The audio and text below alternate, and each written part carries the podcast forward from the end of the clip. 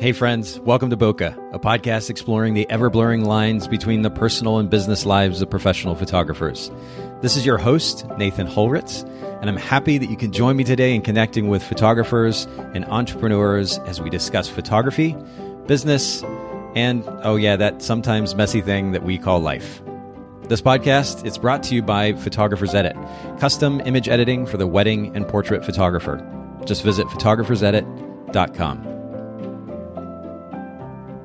All right, Bokeh Podcast listeners, we are back for yet another episode today, and I'm I'm actually here with a, a brand brand new friend of mine, Dauss Miller. Thank you so much, Dauss, for making time for the Bokeh Podcast. Glad to, Nathan. I'm I'm really happy to be here.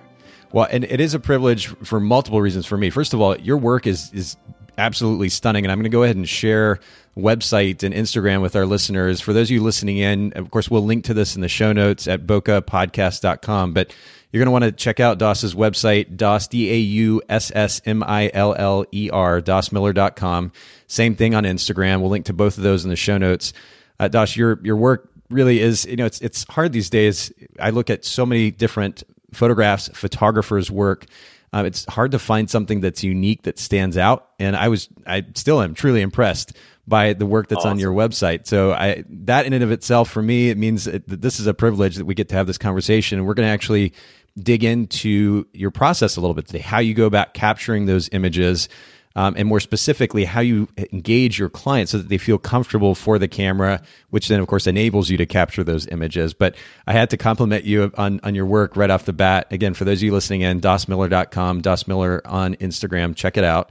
Uh, but I have to also comment too, and I, I told you I would I would say something about this before we started recording you're a fascinating individual. Um, it, one of the things that stood about stood out to me, I think this was actually on your website.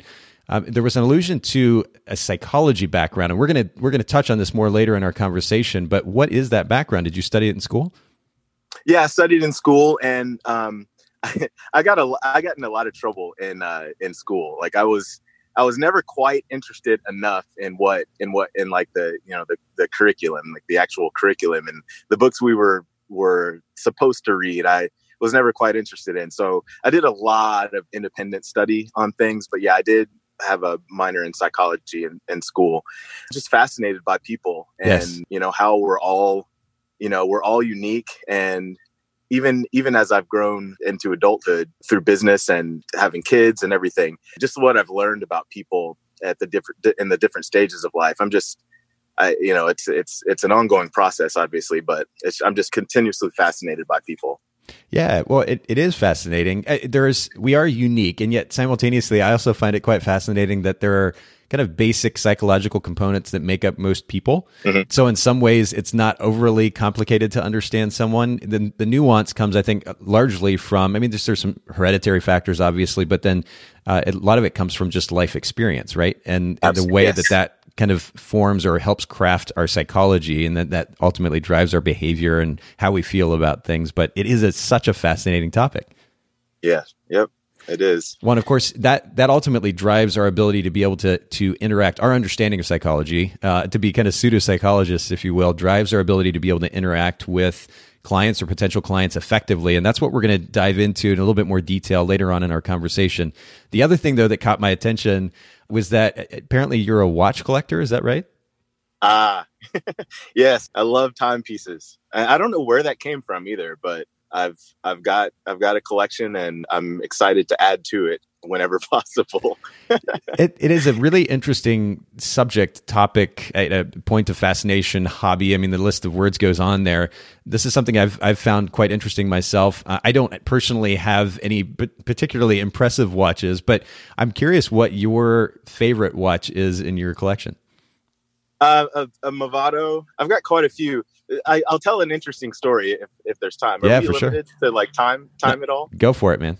Okay, so, so, I I don't recall how I stumbled upon this particular watch, but I, it was online, uh, maybe Instagram or something like that, and it was out of Europe, and I was immediately in love, like just in love. So I screenshotted it and just kind of drooled over it and and moved on. And it kept coming up in my mind and just like I had a dream about it. So wow, a few months la- yeah, a few months later, um, I'm like, you know, it came up again. So I, I was, I decided I would, I would contact the company and see what was, what it was all about.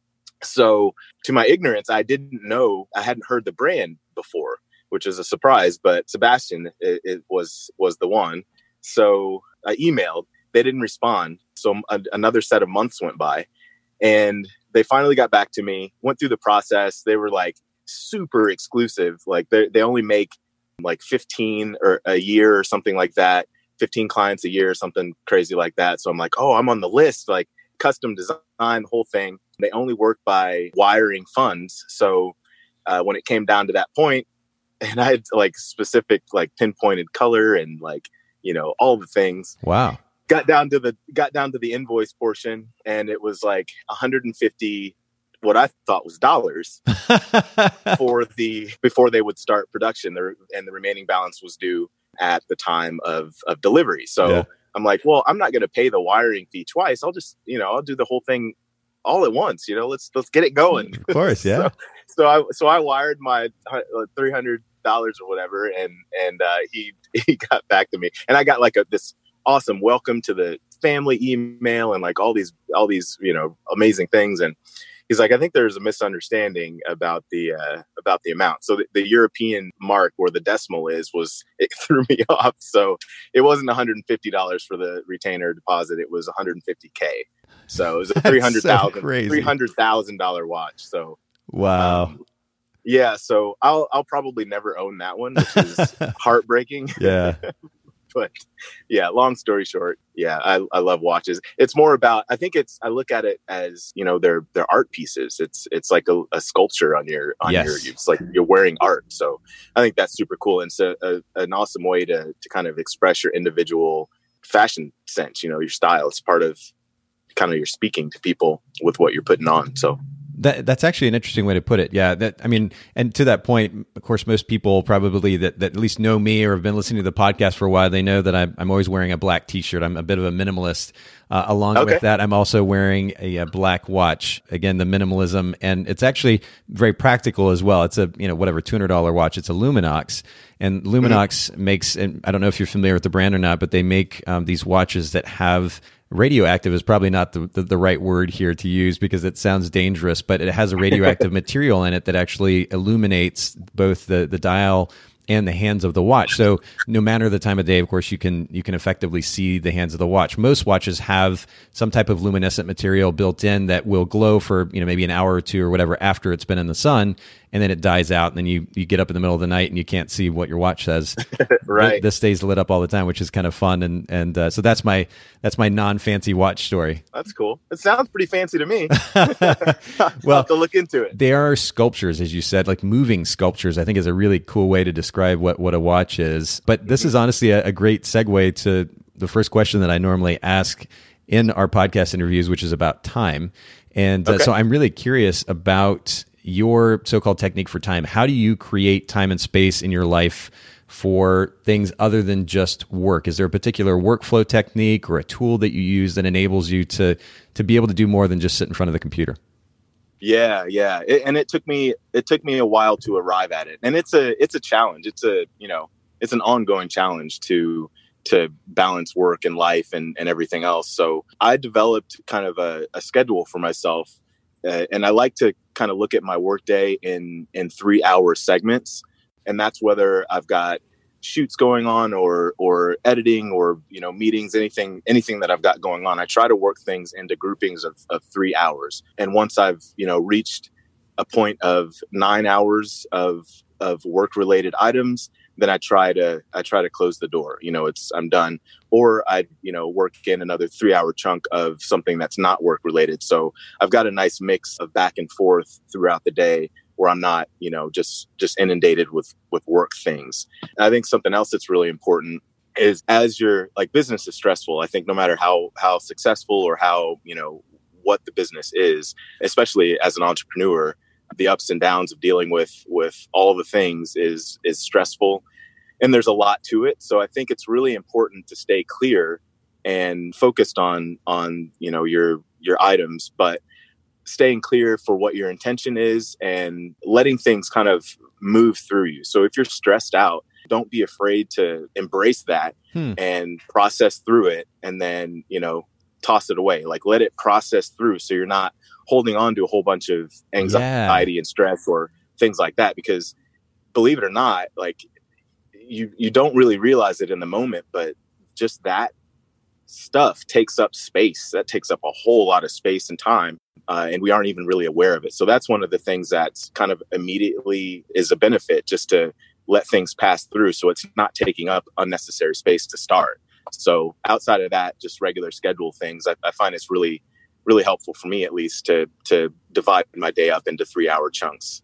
So I'm. uh, This is this is really interesting. Both of these uh, talking points are quite interesting to me. First of all, the three hour chunks. I've never heard someone talk specifically about three hour chunks before. What? Where did that come from? Was that an idea that you heard elsewhere? Did you come up with it on your own?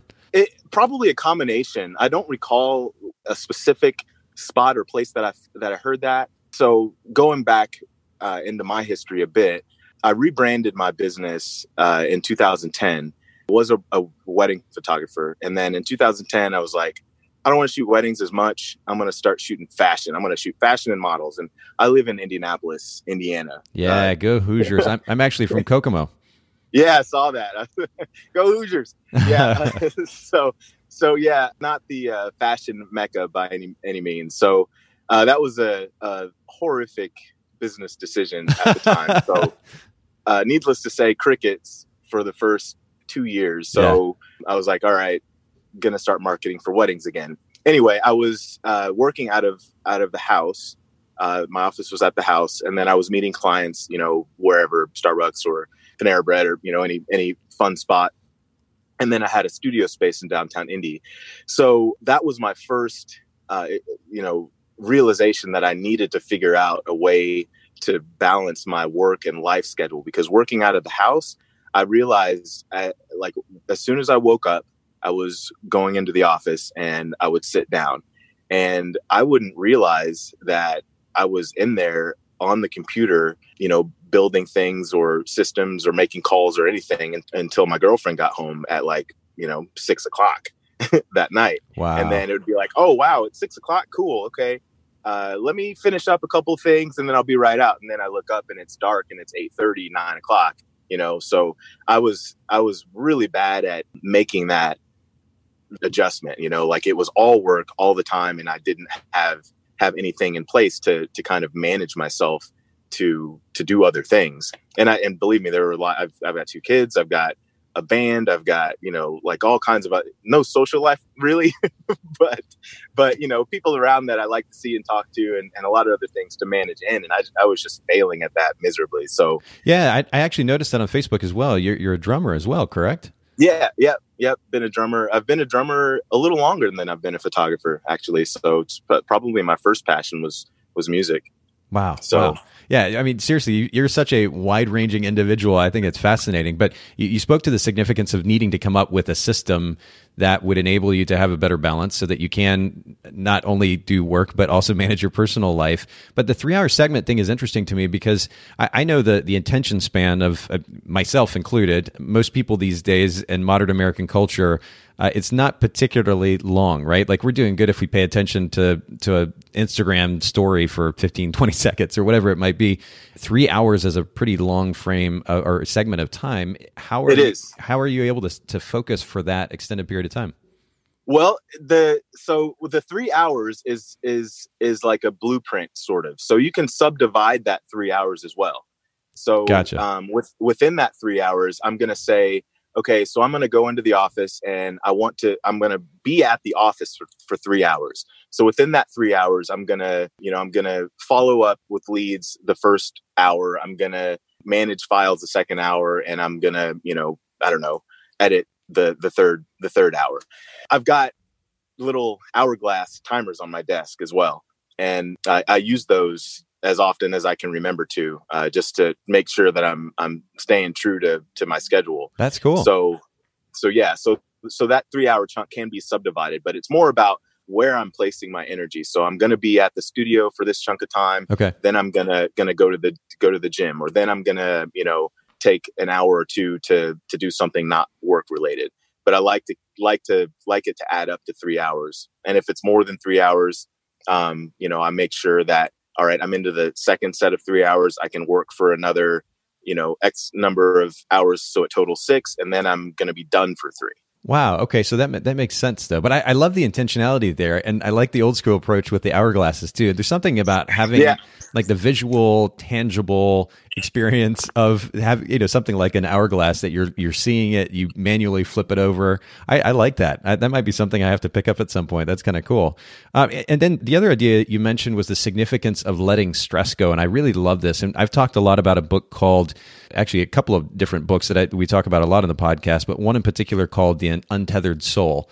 And this is by okay. a guy named Michael Singer. And he, he explains, he helps those who are not familiar with the idea of meditation better understand how to approach the idea of meditation. And a lot of it has to do with seeing a thought or a feeling in and then seeing it out, not trying to mm-hmm. fight it acknowledging it and there's nothing wrong with right. acknowledging it but acknowledging that that thought or that feeling if you're sitting down to meditate and you feel very distracted all these thoughts in your mind you see the thing in you acknowledge it you see it out and you repeat this process right. over and over and over again and i've found so much success from that i mean to the extent that i end up in this very kind of deep i hope it's not sleep at what feels like maybe a, a, a deep meditative state you know by the time that time my meditation time is up i'm kind of uh, abruptly woken up, if you will, from that state. But I find it really, really effective. But I think it's a great approach to life in general. Like you're saying, if we hold on to stress, it, it can affect us on a very, very deep physiological level. I've experienced this personally. I know this affects others as well. It's really important to be, and I, I want to say it's a it's a Bruce Lee quote, but um, it, the, the idea of being water, right? Where the pebble hits the mm. water, there's a ripple effect but then that ripple goes away and it's back to to calm or even state right. again. And it's really important to do that because if we do hold on to it, it's going to literally physiologically eat us up. Yes, it does. I've seen that happen. I think it's about and, and whether you feel what what's processing through as as negative or even if it's destructive. I think it's important to to honor it as an experience and look at it as an as an opportunity to learn or to grow, but definitely keep it moving you know i yeah. think that's that's the most important piece is just keep it moving uh, let yourself go through the emotions if it's if it's anger if it's if it's grief or or whatever it might be just just honor it let it filter through and and then breathe into moving on yeah, that's that's so good, and it's so important. It's such a great reminder, and I'm really glad that, that you brought that up because you know there's a tendency I think, and again I, I will raise my hand here. This is something that I've done way too many times, but I see it in our, our culture as well. You see this on Facebook or on Instagram or even even in person in conversation. Um, there's a tendency I think that we have in our modern culture to hold on to things, to fixate on things, rather than, as mm-hmm. you were saying, in a healthy way, acknowledging them but then mm-hmm. moving forward, figuring out how to right. consistently live a proactive life, which is focused on forward movement and growth and progress. And um, you know, I, I ride motorcycles um, as it's kind of my hobby. And uh, a couple, nice. couple of months ago, I, I got in a, I guess we could call it a relatively minor minor wreck, but the, the mistake was mine. And the mistake was I lost focus on the line that I was supposed to be following through a curve. And fortunately, I was wearing protective gear and I was okay. My bike was was okay as well. But the, the problem was I lost focus on that line, and as a result, I went wide, and I ended up crashing. And I think there's an interesting metaphor there, which is that the thing that we, if we allow ourselves to fixate on the wrong thing, we're going to be in big, big trouble. Yeah. there, it's easy to fixate on whatever is maybe most emotionally compelling in the moment and get distracted from what actually matters and, and that so called line that will take us in the right direction for our business, for our personal life. Uh, and I, I love that you bring up the significance of, again, there's nothing wrong with acknowledging it, and it can be even healthy to do so, but acknowledge it and then move forward. And I think that's a right. really great reminder for our listeners. So I appreciate you sharing that. Let's go to the next thing. Uh, most okay. impactful book that you've read, whether this is a business book or personal book, or maybe you listen to books. I know a lot of people prefer the audio route. What what is one of the most impactful books that you've consumed? It was really hard for me to narrow down to one as I've grown my business and tried to. Um, I'm an artist first, to be honest. You know, like uh, my background is art so diving into business was was a huge you know unknown scary thing so i've found found a lot of uh, most of the books that i've that i am into are reference kind of books and business business now more than anything. But okay, uh, I love I love Gary Vee. So um, his Crushing It book, yes, was uh, was really helpful. I just love his laser point, you know, advice on on things. He's very very direct, and I love his language. So it, it really really resonated with me. Also, start with why. Yeah. By Simon Sinek. Yes. That's a great one too. I go back to that often, so I recommend I recommend that one all the time. And then the the subtle art of not giving a fuck, I think is is huge. yeah, we've had a we've had a guest or two bring that book up on the on the podcast, but I'm curious what the significance of that book was to you. Well, I mean, my conditioned tendency is to uh, like I'm always looking outward. I'm always I'm always concerned about about what everyone else is feeling. I'm always concerned about what, you know, like to the point where it dictates what what my actions are. Okay. And I don't think I don't think I really really started to move forward until I started focusing on me, like me first. Make sure my cup is full and then then I can provide. Then I can, you know, direct. Then I can move forward and be successful. So just for me it translated to, you know, I don't I have to stop caring about what everyone else is thinking or feeling for a minute you know and and and realize that i'm i'm here in life for myself and no one that i love or care for is gonna gonna benefit from my actions or non-actions or anything unless i am full and i am fully expressed so that's that's kind of what what it translated to for me that's that's really interesting, but I think even more fascinating maybe is the combination of books that you just shared. So if our Yeah. listen, if, if our listeners just if they're and we'll link to all three of these books in the show notes for those of you who are curious, you can jump over to Amazon and get a copy. But if you start with why, first of all, you understand what drives you, what motivates you, and you focus on that, it then enables you to, as the book says, not give a fuck.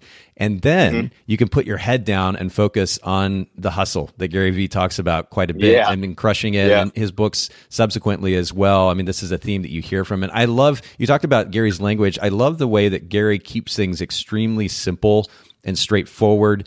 These are principles, the principles that he shares aren't necessarily earth shattering. So much of Right. what make, make those principles impactful is if you actually follow through on them, A, and B, follow through on them consistently. And that's where you start to see results. And honestly, part of part of the inspiration that has driven the the uh, I guess the volume of content certainly that we've produced at the Bokeh Podcast. We're putting out three episodes a week right now. Cool. We're putting out a lot of content, but a lot of the motivation for not only the volume but ultimately the consistency with which we produce the content um, for our industry has to do with a realization on my part that was like, you know what? I realize that I'm not following through consistently. I'll have a good idea occasionally and I'm, I'm motivated occasionally, but there's these kind of spikes of motivation and then it falls off and another spike of motivation and it falls off. And Gary's such a great mm-hmm. example of somebody who puts his head down and goes, but does so consistently. And I think it's a great example. right yeah absolutely Yeah, we'll make sure to link to all three of these books in in the show notes, and I really appreciate you sharing all three of them. I think honestly, the three together could be massively impactful for for some of our listeners if they've not read them yet. So uh, we'll definitely link to those. Tell me, uh, from all that you've learned as a business owner so far, and I'm sure it's a lot. What piece of advice would you be quickest to share with a fellow photographer? I think my biggest piece of advice, my biggest consistent piece of advice for for creatives is to first you have to understand what you're passionate about. Like like you know what what drives you, what fills you, and hopefully that's a part of your business. so in business, explore ways to stay passionate. Uh, you know, stay on the on the top of your wave of passion. Love what you do always. Like you know, even the even the parts of business that that you don't necessarily love having to do understand that it's a part of the big picture and and and love it too. Because as as you're you know going through the ups and downs it's easy to get discouraged. It's easy to to let you know every all the darkness kind of consume you. Or if you if you stay focused on what you're passionate about then i think that that shows through in your product. It shows through in your service and it's more beneficial to you on the inside. So that that's my biggest piece. And and I mean that is an allusion again to the start with why that the idea of starting with the the what we allude to on the podcast is a big picture view, kind of our overarching goals and values ultimately that drive what we do. those are those are ideas hopefully that are bigger than us, right? So when we get Right. to those times that uh, that we're frustrated or we're stressed out or we're unsure, we don't know what to do, we don't know how to manage it all, we look to those ideas that are bigger than ourselves in order to, to stay driven and to be consistent. Uh, because if if this is just about us, if it's about quote us you know producing our art or being an artist or being a photographer and producing beautiful images, that idea, it, it, I mean, a lot of that can be very ego driven, right? But if we're actually working toward an idea that's much bigger than just making ourselves happy by taking a cool picture, uh, Right. is going to enable us to be more consistent, to be able to push through those times and, and have a passion that overrides stress or that overrides a sense of overwhelm. hmm It's more sustainable that way for sure. 100%. That's a great, great word. Yeah, and I feel like everything else falls into place after that. You stand firm on your on your truth and and what makes you what makes you happy, what you're passionate about. Everything else falls into place. So That's good. That's good. All right. Well, those of you listening in, again, if you haven't read that book, Start With Why, you can also Google Simon's TED Talk. It'd be a good place to start. I think it's 15 to 20 minutes or so. You can check that out. We can link to that in the show notes as well. But you're going to ultimately maybe want to take a little bit deeper dive and explore what it is that's actually driving what you do. And uh, again, we'll link to that that book in the show notes. I'm I'm curious, Dauss, what is your? I know you mentioned being a wedding photography and then transitioning into to commercial work. And again, your your commercial work, your fashion work is just very very beautiful. But I'm curious what your brand position is because there are a lot of commercial and fashion photographers out there. What is the unique selling point that your business offers that causes photographer or, or your business to stand out to a potential client? Like if they were to say, "Oh, Dauss Miller, he's that photographer that you know dot dot dot," what what would you fill in the blank with there? Well, I think I think it comes down to the the experience, and part of the experience for me, even even with with advertising or, or branding photography, is understanding what you know the business, understanding what what that business owner is passionate about, or or what you know what product they're selling and what they're doing. So I dive into that part a lot. So when it comes when it comes to producing images, it, I feel like there's just there's more magic behind it. You know, I'm not just showing up on set and, and snapping photos of, of a product. It's it's it, you know understanding what what that business was built on, what that what that business's purpose is, um, who they're reaching out to. I put a lot of time into planning and and research prior to shoots. So I really think all of that that planning and diving in deep, you know, all the meetings, all the conversations, getting to know people, is really really important in coming out with with killer images at the end. It's because i've tried it the other way around. It just it's just not the same you know getting a phone call and putting something on the calendar and showing up and and photographing uh, it just feels flat at th- that way. I, I get really involved and uh, i think that's what that that's what stands out.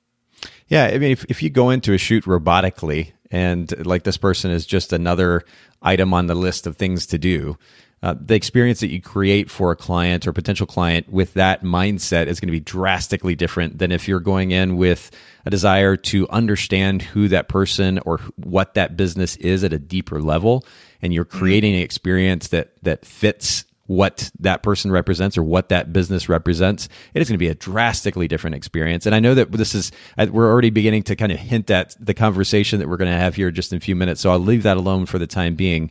Uh, but the experience, it seems to be the focus, and and we're definitely going to delve into what that experience looks like. I, I want to ask you though, what's the most unusual item in your camera bag? I mean, we're we're talking about capturing beautiful images but it's funny sometimes how some of the you know the smallest accessories or the most random things in our camera bag can make a big difference in the experience that we're creating for our clients or the photographs that we're capturing. So what is one of the most unusual items in your camera bag that enables you to be a better photographer? Well mine is not even even really a photography item. A lot of how i function like i'm super quirky and and i'm a nerd you know i'm i'm i've got some social anxiety stuff going on. So a lot of what makes me function is is number one staying humble like you know like never forgetting what i have to deal with on the inside. So i just as a reminder i have my very first business card my very first uh, business card photographer card in my in my camera bag. I have it laminated and it's stuck on the inside. So that's cool. when I when I remove one of my my camera bodies, it's it's stuck on the side, and I can I see it was an image of me that I created um, in not even my studio. It was in my apartment back in the day. Uh, it was a an image of my face in the in the sky that I liked, and the uh, created the logo. So there's a there's a lot of story and emotion wrapped around it, but it was like 15, 20 years ago, and uh, it's it's just super awesome for me to start every project remembering you know where I came from. Yeah, and what I've been through, you know, and and also thinking about whatever I'm stepping into, the people that I'm working with, they have similar stories. You know, not everyone woke up uh, uh, the day after being born into um, into success or into into confident power. You know, everyone's got a story and everyone's been through something. So it's it's a really helpful reminder for me to to recall everything I've been through and that you know we're all just people. So because I can get I can get like intimidated or you know nervous or or whatever about what I'm stepping into, but we're all we're all little kids. it's so true. Mean? That is that is so 100 percent true. I mean, I I feel like a kid just anyway, but I it's funny as you grow up Same. and realize more and more like that is that is just the reality, right? We're kids with adult bodies basically like our, our minds the way that we function and, and hopefully the level of curiosity that we exude in life uh, it, hopefully those things never go away but we really are just kids in adult yep. bodies i think but but perspective really makes a massive difference in the way that we approach business and, and the way that we engage in relationships. And so having something like that original business card in your bag, I think that's a really cool idea. I actually pulled up, I don't have the physical copy, uh, but as you were talking there, I pulled up a, a picture that I that I or a scan that I captured of my original business card. Uh, my my business ended up being called Holritz Photography. Nothing too unusual there, but when when we first started in business, it was called Expressive Photography, which is hilarious okay, now okay. looking back at it. And not only is it called Expressive Photography, but it's in this weird like scripty font um, that looks hilarious. of course, it was. Of course, right? And then and, and underneath it said Portrait wedding and freelance. So definitely not trying to specialize in any way at that point, apparently. Um, and then this was back in the day of, you know, really before websites were that, that important. Because uh, I started mm-hmm. shooting in 2001, 2002 obviously okay. websites were around at that point but it wasn't it didn't play a significant role in our businesses as they do now back then it was still taking out yellow page ads so there was no right. there's no url no website there but i, I love the perspective or in, in this case just the kind of humorous memories as i think back to to what that what was going on at that point but um, I think it is a great thing to have some type of a, a, keepsake or piece of memorabilia in your bag that lends perspective, where maybe it sits on your desk in your office or whatever it might be, but it reminds you, like you said, Dauss, where you came from, and then ultimately what you've accomplished. And I think maybe that'll be encouraging too. Mm-hmm. Absolutely. That's really really cool. Well, let's let's get into our kind of our primary point of conversation today, which has to do not just simply with how to create powerful portraits. I mean, you've got just stunning, stunning portrait work on your site, but more specifically, what it takes to create those powerful portraits when it comes to the relationship. You alluded to the experience earlier, and the mm-hmm. relationship with the client is a massive part of that experience. You know, being a photographer, it, it means more than learning how to just compose a photograph or expose an image well or show up for a shoot. Um, it means, honestly, a lot of times what we were talking about earlier being a psychologist, learning about what makes people tick, engaging them on their playing field, on, on their level. And um, mm-hmm. so, talk to me just a little bit more about the background, your background in psychology, how that plays a role in the way that you engage with your clients.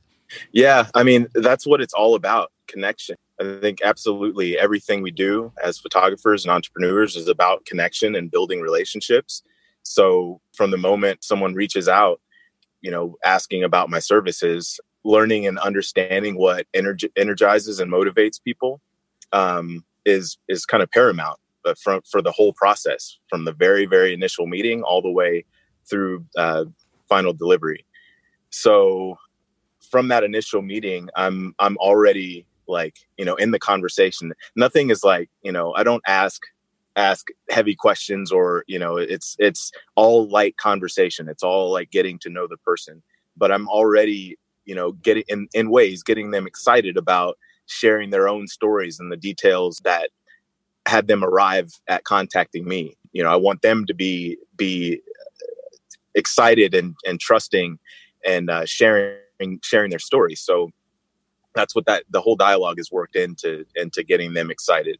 So and also like creating interesting questions and and getting them to say yes in their in their own mind over and over again is is worked in there as well. Like oh. my whole funnel is kind of built around trust and confidence and love and like you know like it's all positive stuff. Like one of the main my main focuses on everything is is helping people. So i really feel like it's a business but um, at the end of the day i'm i'm providing a service that is going to going to benefit my client. They're going to walk away feeling better about themselves hopefully or they're going to you know be able to sell their product more efficiently or you know whatever the case may be but it's all about helping and i feel like that comes through in the process.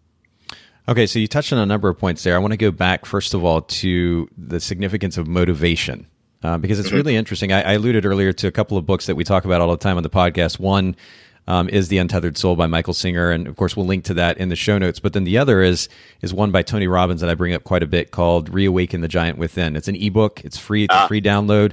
We'll link to this in the show notes as well. But he talks about the significance of beliefs and how beliefs largely make up who we are. Um, certainly the way that we feel and then the way that we act. Um, and this is such a significant concept. I actually ended up getting a, a tattoo on my left arm uh, the, with the Japanese characters that say the word kakushin. Uh, I grew up in Japan. For those who aren't familiar with that, but oh, cool. Um, the awesome. word kakushin means belief, and if you understand what someone believes about anything, uh, and this is not just about religion. In fact, it's far from just being just about religion or spiritual beliefs. It's, I mean, we literally. In fact, I'm I'm sitting on a stool right now at a, at a stand up desk with my podcast equipment. I do, I wouldn't sit down at that stool or on that stool if I didn't believe that it would hold me up. Right. So literally right. everything that we do on a day to day basis is driven by a belief or a set of beliefs. Sometimes those beliefs are accurate. Fortunately, my belief about this chair holding me up it was accurate. Um, in some cases, they aren't so accurate or they aren't helpful uh, they aren't enabling beliefs. They're not powerful beliefs. And so, that being said, understanding what somebody believes or the things that they believe about whatever situation they might be in, about themselves, about the scenario, about the location you're at, about you as a photographer, what it means to have a camera in front of their face, and the list goes on. I mean, it's going to be a massive list, but understanding what they believe will help you then understand what motivates them, which will then right. enable you to better or more effectively interact with them, engage with them on a deeper level that they'll likely respond way, way more effectively to than if you were just to kind of robotically point a camera in their face. Right, exactly. I'm not a salesperson. you yeah. know what I mean? Like, yeah, I'm not a salesperson. I don't like to be sold. I, you know, you know, like you can just you can feel the the the lack of of you, you can just feel it. You know, it doesn't feel authentic. It doesn't feel like you know this person is just talking to me because they want something from me. That doesn't feel good. That's I don't want to be a part of that. So everything that I do, like, you know, I, I, I literally speak into my philosophy of service during the calls and messages and meetings and all of that. And the whole process is about building trust and, and, you know, uh, building an authentic, real relationship with, with the client and, you know, communicating, you know, what's important to me and, relating and connecting on on you know where that meets with with my client uh, everything i do i like to strive to to you know on a foundation of excellence and most people i feel are the same with that. So outside of that though i feel like everything else you know everything else i've discussed it just kind of shines through in the images at the end. Well you talked about the idea of excitement. Uh, you talked about the significance of being able to relate to someone and how much of the conversation that leads to that deeper connection has to do with you finding a point of connection, something that they can relate on, right? Because I mean, I, look at relationships that I've experienced personally, professionally, and the ones that tend to go easier or that make connection easier are certainly those relationships where I can, in some form or fashion, relate to that person. Mm-hmm. How, what do those conversations look like with the client in order to be able to, to better connect with them. Number one you have to understand what motivates them what they believe. But then secondly you have to understand what what is interesting to them and then be able to play on that. And that that makes them that much more excited. But what do those conversations sound like? Yeah it's uh, they're personal. So if i you know and you have to pay attention. People drop little tidbits of information in conversation and some of my you know my lead forms or my funnel process prior to being contacted sometimes give me a little bit of of information. So I I have some you know personal pieces that I can ask about or or you know talk about things things of interest for the client. Everyone likes to in a in a getting to know someone type of conversation. You love sharing sharing stories. You love talking about things that you're into. Yeah. So uh, that's a part of of you know my getting to know you process. It's more about um, you know, it's like we're we just met at a bar or something, and we're we're hanging out, getting to know each other more than get your pocketbook out, you know, oh, to, sure. to pay for my photography. So, so it's it's just about you know paying attention and and listening to to what what's on on their forefront and what's what's coming up for them. So there's little little questions and little ways you can start to dig into um, what someone is about without without it feeling like pressure or without it being super obvious. And then once you pick up on those details, um, you can just start to start to ask, start to you know ask questions, and get them to talk about themselves, get them to talk about their experiences, and get them to talk about you know what what steps they went through before contacting me. I, I liked because most of it's business related or you know brand related, and all of that is super personal. You know, so I get to ask about about you know what they've created and and why and all of those sorts of things. So the more I can get someone to talk, uh, the the better because that just gives me more information and more things to to redirect or to pivot on or to to to dig into. So and and ultimately, if as you alluded to earlier, you're paying close enough attention, you're paying attention to the details, you're asking the right questions that enable you to be able to to get to know this person beyond the surface level, and then you you are able to refer to those things whether in conversation or during the shoot it encourages that element of trust which is another element that you said played such a significant role in enabling you to be able to connect with your clients more effectively um, I, I yes. think that's really, really important to note too. But make this a little bit more tangible, more practical for our, for our listeners, if you don't mind. Uh, you've you've kind of gone through explaining what it means to have conversation with these clients leading up to a shoot but once it's time to actually do the shoot what is that what does mm-hmm. it look like in that environment? What are you doing to create a more comfortable environment for for these clients um, in order to create more powerful portraits? Great question. So it's like a culmination of all of these steps from from you know targeting your advertising gathering leads all the way through the booking process getting to know the client and it's shoot day. So all of that period of time, I've been gathering information. So I know do they like you know a particular kind of water, or do they are they a tequila drinker? Do they you know what what makes this person comfortable and happy? So it's it's about the experience. So once they arrive, or once you know once we're on set, um, it's all about them. It's all about uh, what they're into. It's about making them feel comfortable, and that's what I have set up. So it's literally um, everything else outside of taking a photo. Like it, all those other things are more important. So I have the things that they like on set, making someone feel comfortable, you know, beverages, favorite foods, things like that. Does music play uh, a role? Absolutely. Yeah. I, that's, that's in one of my first questionnaires. Like, you know, what's your favorite? Do you have a favorite song or favorite artist? We talk about music throughout the process because, I mean, music is a part, whether you realize it or not, you know, music is, it, for most people is a huge part of of day in and day out. Hundred um, percent. A lot, a lot of people use music to to manage their emotional things, and and that's a big part of of existing. You know, music is everywhere. So you know, I've got the playlist already, or I've coached them in into building their own playlist for the shoot. Uh, you know, something like that. So so once the shoot day happens, it's like ah, there's no stress, you know, it's like, ah, we're hanging out and this is everything that, that I'm into, you know? So the last thing we're, we're worried about is creating the environment because it's, it's, you know, it's been, the stage has been set in the, the weeks prior to the shoot. And in so, order to create that environment, I mean, you've alluded to, to these questions a number of times. Eh, off the top of your head, can you think of a few of the most significant questions that you ask that enable you to create that environment?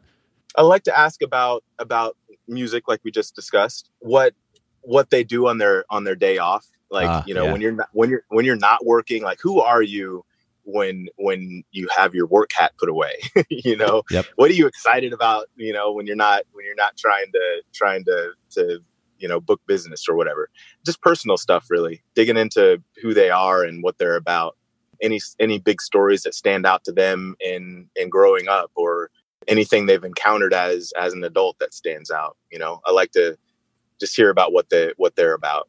Well, it's kind of like you were saying earlier. It's almost as though you're just having a conversation with somebody at the bar. Like you, you got drinks, you're sitting down, you're getting to know somebody for the first time. What kind of questions would you ask them then? You know, and, and right, exactly. even liken it to a date possibly, because some of the questions that you might ask on a date would enable you to get to know somebody a little bit more personally than, say, just sitting down to have drinks with with a, a business colleague. So, uh, right. getting a little bit personal in those questions, coming up with ones that that are maybe that resonate most with you, uh, and then do you think will also resonate with a potential client? That's a that's a great idea to come up with that list of questions that goes outside of the realm of photography and that scenario. So that and I love the way that that you describe this Dauss that creating an environment where photography is is kind of secondary or tertiary. Like it's it's not even the priority. The priority is creating an environment that makes them feel comfortable. And then oh by the right. way we're going to take some pictures yeah, yeah, that's right. That's and then exactly when you're right. actually pointing the camera in their direction, is there anything that you're doing partic- specifically in the way that you're engaging with them when you are actually pointing the camera their direction that helps them feel a little bit more comfortable? I, I don't know that I've noticed other photographers doing this or not, but I always try to maintain eye, eye contact. I'll look through my, you know, through the eyepiece and then as I'm shooting and directing, I'm still talking. We're we're still engaged in conversation or uh, at least eye contact. I'm peeking above above my camera. They can see my eye. Yeah. So that that person they've grown to to to know and trust, I'm still here. You know, the the camera's not hiding me. It's, it's still kind of a, an intimate, you know, connected time. And as as we're going through the shoot and i you know i've learned learned about what makes them work and what kind of emotion i want to get from them um, i know i know what what direction to take and i can still maintain that connection with them because i'm i'm still you know still looking right at them so. You know that and that engagement on that level having first of all making eye contact is huge because like you said i'm not sure that that is a normal thing. I don't know how much i've actually seen that from most photographers, at least in the wedding industry and the portrait industry, particularly when you see photographers at workshops and they're doing shoots, it seems like they tend to be kind of quiet and hiding behind their camera, not saying a whole lot. And then you have this mm-hmm. model or subject who is just left there to kind of figure out what they're supposed to do. And I hope that's not reflective of the experience these photographers are creating with their individual clients. But it is so important, especially for somebody who's not used to being in front of the camera, in order to make them feel right. com- comfortable to, right. to engage with them, have ongoing conversation. Like you said, peeking up above the camera and maybe even continuing to shoot. It's not that every single frame has to be perfect. And if you're able to engage with them in such a way that they feel comfortable, that you're still there, you're not hiding behind the camera, they're wondering what's going on, they just see this big lens pointed their direction. Uh, that mm-hmm. that can be really disconcerting. So the significance of continual and consistent engagement, whether it's making eye contact or having conversation with them, the big thing for me that I really love to do is to compliment, just constant yeah. compliments, and and let them be real. Don't let them be you know shallow and and hollow and and ultimately things that you're just making up for the saying sake of saying words. Like let them be genuine compliments. Find things that you really appreciate about that subject and compliment them about that, whether it's what they're wearing, what they're doing, how their eyes look, how their hair's, hair looks. Really engage them genuinely, and that will only further that sense of trust that you were talking about yeah. earlier. I think that's so so important. Yeah, exactly. And it's not it's not easy being in front of the camera. So as we're going through and we're we're getting the shots, you know, I I definitely compliment compliments are are huge and and making sure that they're they're feeling confident about what's going on whether it's a you know a, a, a portrait shoot or high fashion model the the person the person is still you know the same on the inside. They're going to want to know that they're that they're doing a good job or they're they're pulling off the look or or we're getting the shot. So yep. the more confident you can make them feel the, the better the shots are going to be. And ultimately as as you've been pointing out through this conversation that confidence is largely inspired by a sense of trust and an, a personal connection that goes beyond just hey i'm your photographer let's take some pictures it's got to go way deeper than that and i think this has been a good reminder for all of us and i really appreciate you making time to share a bit of your perspective about how you create these these powerful portraits again for those of you listening in you're going to want to make sure that you go to Dauss Miller, D A U S S M I L L E R, daussmiller.com. Same thing on Instagram. We'll link to those in the show notes. Uh, Dauss, I really appreciate you making time to share with the Bokeh Podcast listeners today. Course, Nathan, I appreciate it, man. It's I love what you're doing. Education and and you know keeping things transparent and informative is is a great way to be. So I love what you're doing. I really appreciate that. Well, these kinds of conversations, you know, I, I, think it's one thing to have education, and there are different forms of education in, in our industry at this point, but there's something about just kind of sitting down and having a conversation and getting a wide variety of photographers' perspectives. I think is really great. I appreciate your willingness to share your perspective and your talent uh, and your experience with our listeners. Again, for those of you listening in, make sure that you check out the show notes. We're going to link to those show, or you can go to the show notes uh, at Bokeh, B-O-K-E-H, podcast.com. There's going to be a wealth of information associated with just this episode. Haley puts together there. Make sure you check those out, bokehpodcast.com. And uh, once again, thank you so much, Dauss. Thanks, Nathan. I'll talk to you soon. Thanks so much for listening to the Bokeh Podcast today. Will you let us know what you think by leaving a review of the podcast in iTunes or maybe in the Apple Podcast app? And I'd love to hear from you personally with your thoughts about the podcast, maybe suggestions about future topics and guests for the show. My direct email is nathan at photographersedit.com. The Bokeh Podcast is brought to you by Photographers Edit, custom image editing for the wedding and portrait photographer. Just visit photographersedit.com.